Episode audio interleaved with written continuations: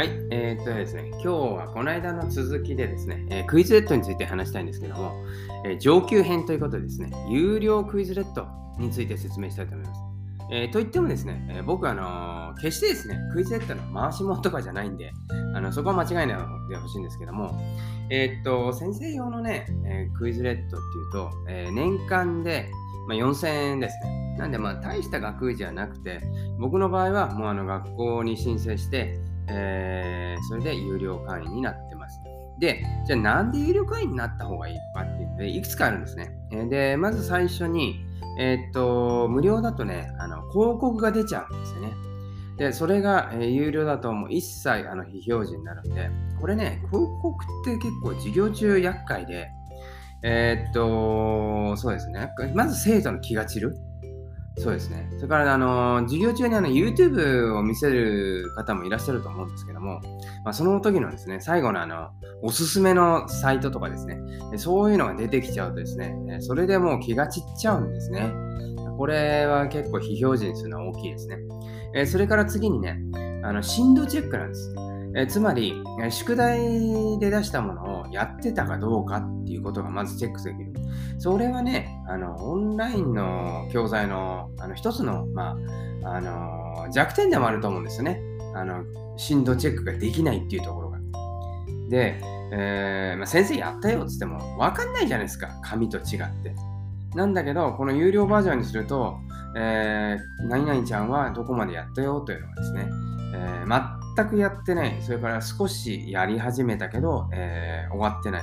それから全部終わったっていう、その3種類だけなんですけどね。なんで、まあ、あの何パーセントとかそこまで細かくは出ないんですけども、でもまあ十分ですよね。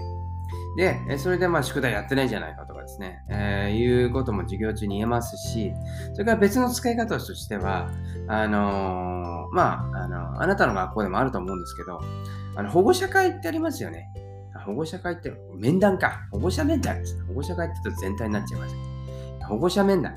その時に、あのー、その当該のですね、生徒の、えー、進み度、進度表をですね、見せるんですね。で、あなたの、えー、お子さん、ここまでやってますよ、とかっていうんですね。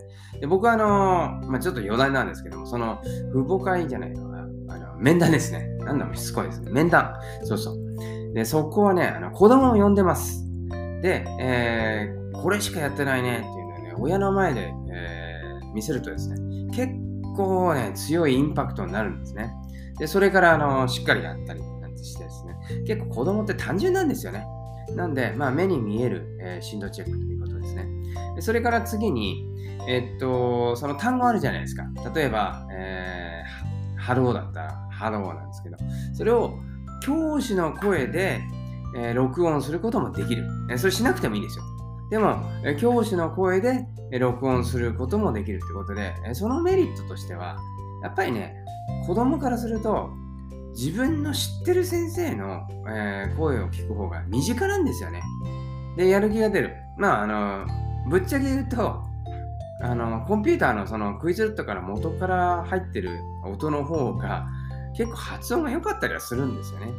なんだけど、それでも、やっぱり手作りの教材っていうところですね、えー、先生の地声が入れられるということ。それから、まあ、これは、まあ、そこまでメリットないか。まあ、でもね、若干メリットあるなと思うのは、単語に関係する、えー、絵を入れられる。挿絵っていうのかな。なんで、例えば、えー、グッナイトですね。で寝てるところの写真とかですね。えー、そういうのを入れられるということです。まあ、ビジュアルですよね。でも、あの、結構楽しくできて、あ、先生、こんなんだね、なんて言って、結構ね、生徒がつっついてきたりするんですね。まあ、そんな、そういうのも楽しいかなと思います。えー、まあ、今日は以上ですね。結果がすると、その有料クイズレット、いい点としては、えー、まあ、年間4000円でそんなに高くないっていうことと、えー、それによってできることは、えー、振動チェック、それから広告の非表示、非表示、それから、えー、生徒先生の地声が入れられて、でさらに、えー、絵、もしくは挿絵が、えー、入れられるということです。以上です。それじゃあ。